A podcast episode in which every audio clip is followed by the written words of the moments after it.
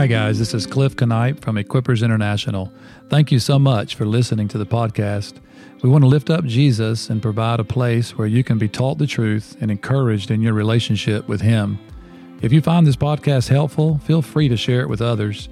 We believe it will be a source of blessing and encouragement and that you'll be strengthened in your relationship with Jesus.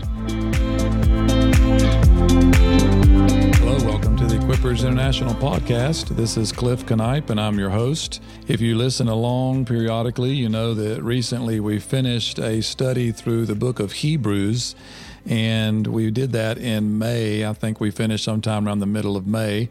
We took some time off. We had some exciting events in our life as a family. Our middle daughter, Natalie, was married in June in Texas, and Stephanie and I were in America for a few weeks, but now we're back in our home in Italy, and we're going to be spending a good part of the summer here before some travels toward the end of the year. We're going to start a new study on the podcast. We're going to study the book of Romans together. I've had some people ask me to do the book of Romans for a while now, and so today we're going to start. I don't know how long it's going to take us. Similar to the study through the book of Hebrews, we'll just be going verse by verse, and I don't really have a preset agenda in these studies. I just read along in the book. I trust that if you join me on a regular basis that you'll read along in the book as well, and together we'll journey. I try to do a little bit of teaching in every episode, giving some insight into the actual text, and then I try to draw some application and comment on some devotional levels to help us along in our journey with the Lord. So I hope it's a blessing for you. I'm looking forward to doing it together.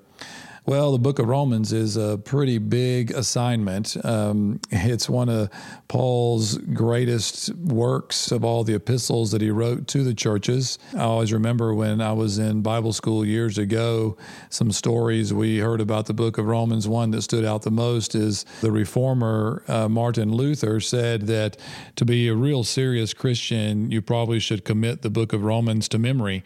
Well, I haven't done that, and probably neither have you, but I think what Martin Luther was getting after was that the book of Romans was just super important to our understanding of the Christian life and of the gospel.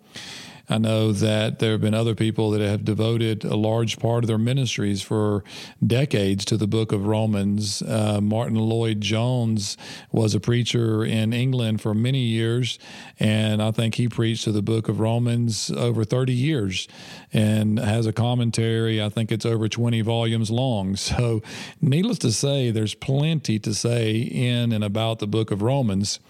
But what I'm going to do in this episode today is I'm just going to kick us off with some background information, just kind of setting everything in context. That's something that I like to do when I approach the Word of God, realizing that the Scriptures were not written in a vacuum. They were written to specific people at a specific time with a specific purpose.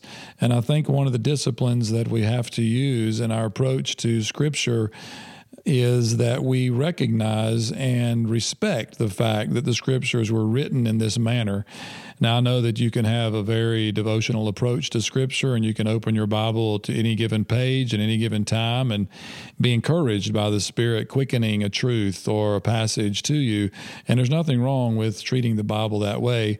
But I think if we're going to really get the full impact and benefit from what God's trying to communicate through the Word of God, then it takes a little more discipline and a little more intentional approach to the Scriptures than just what I call the inspired finger approach, where we open the Bible and put our finger on the page and just read a Scripture.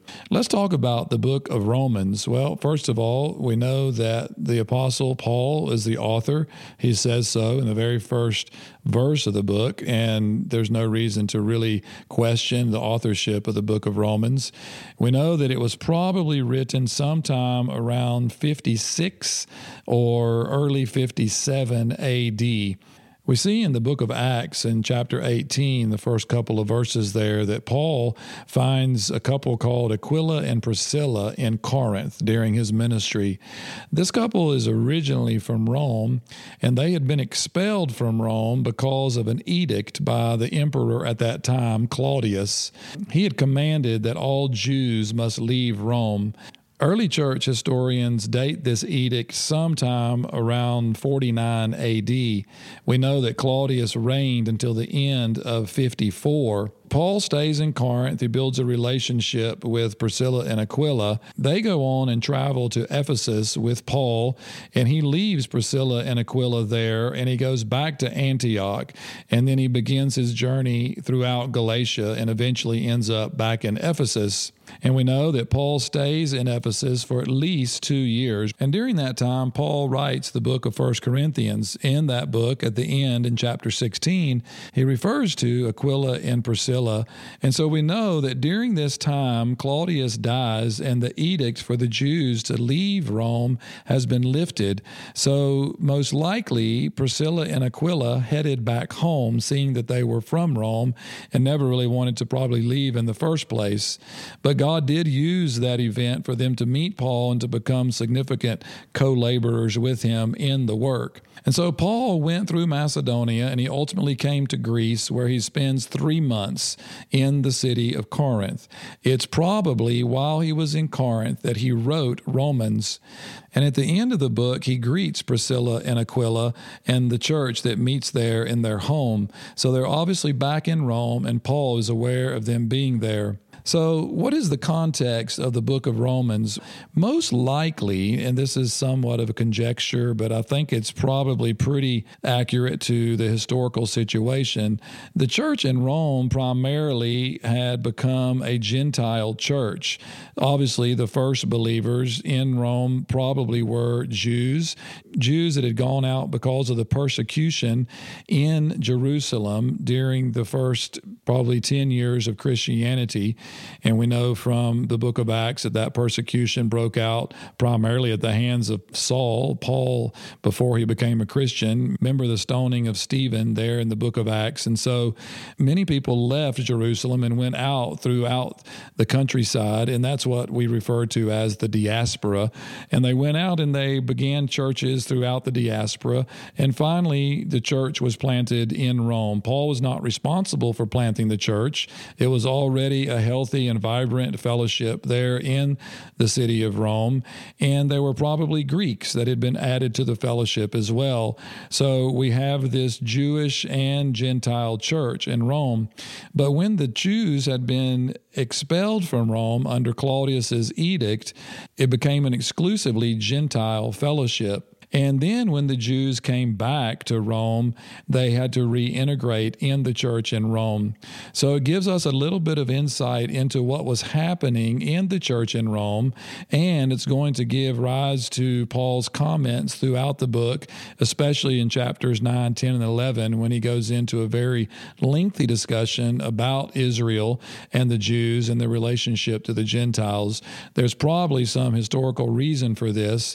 We don't have a lot of details, but that gives a little bit of insight to why Paul would go into so much detail in that regard. So that gives us a little bit of background into the actual book, and we're going to launch out into the text next episode. There are some very special characteristics to the book of Romans that stand out. There's a lot of what many scholars think of as systematic theology. I'm not nearly inclined to make it that strict of an observation.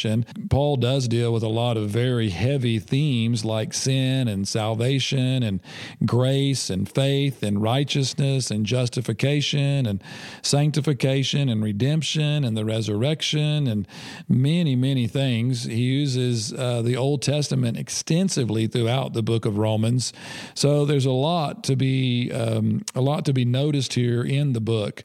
But that gives a bit of a background overview to approaching the book. So when we get into the text tomorrow, you'll have a little more understanding of the background of the book and what the occasion of the book was. All we know is that Paul wanted desperately to go to Rome. He ultimately wanted to go to Spain.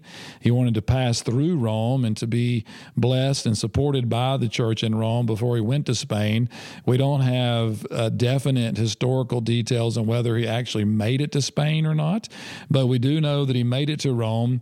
We know that he ultimately dies in Rome. He's imprisoned there and ultimately is beheaded under the reign of the Emperor Nero. But that gives us a bit of background, and so tomorrow we'll launch into the text.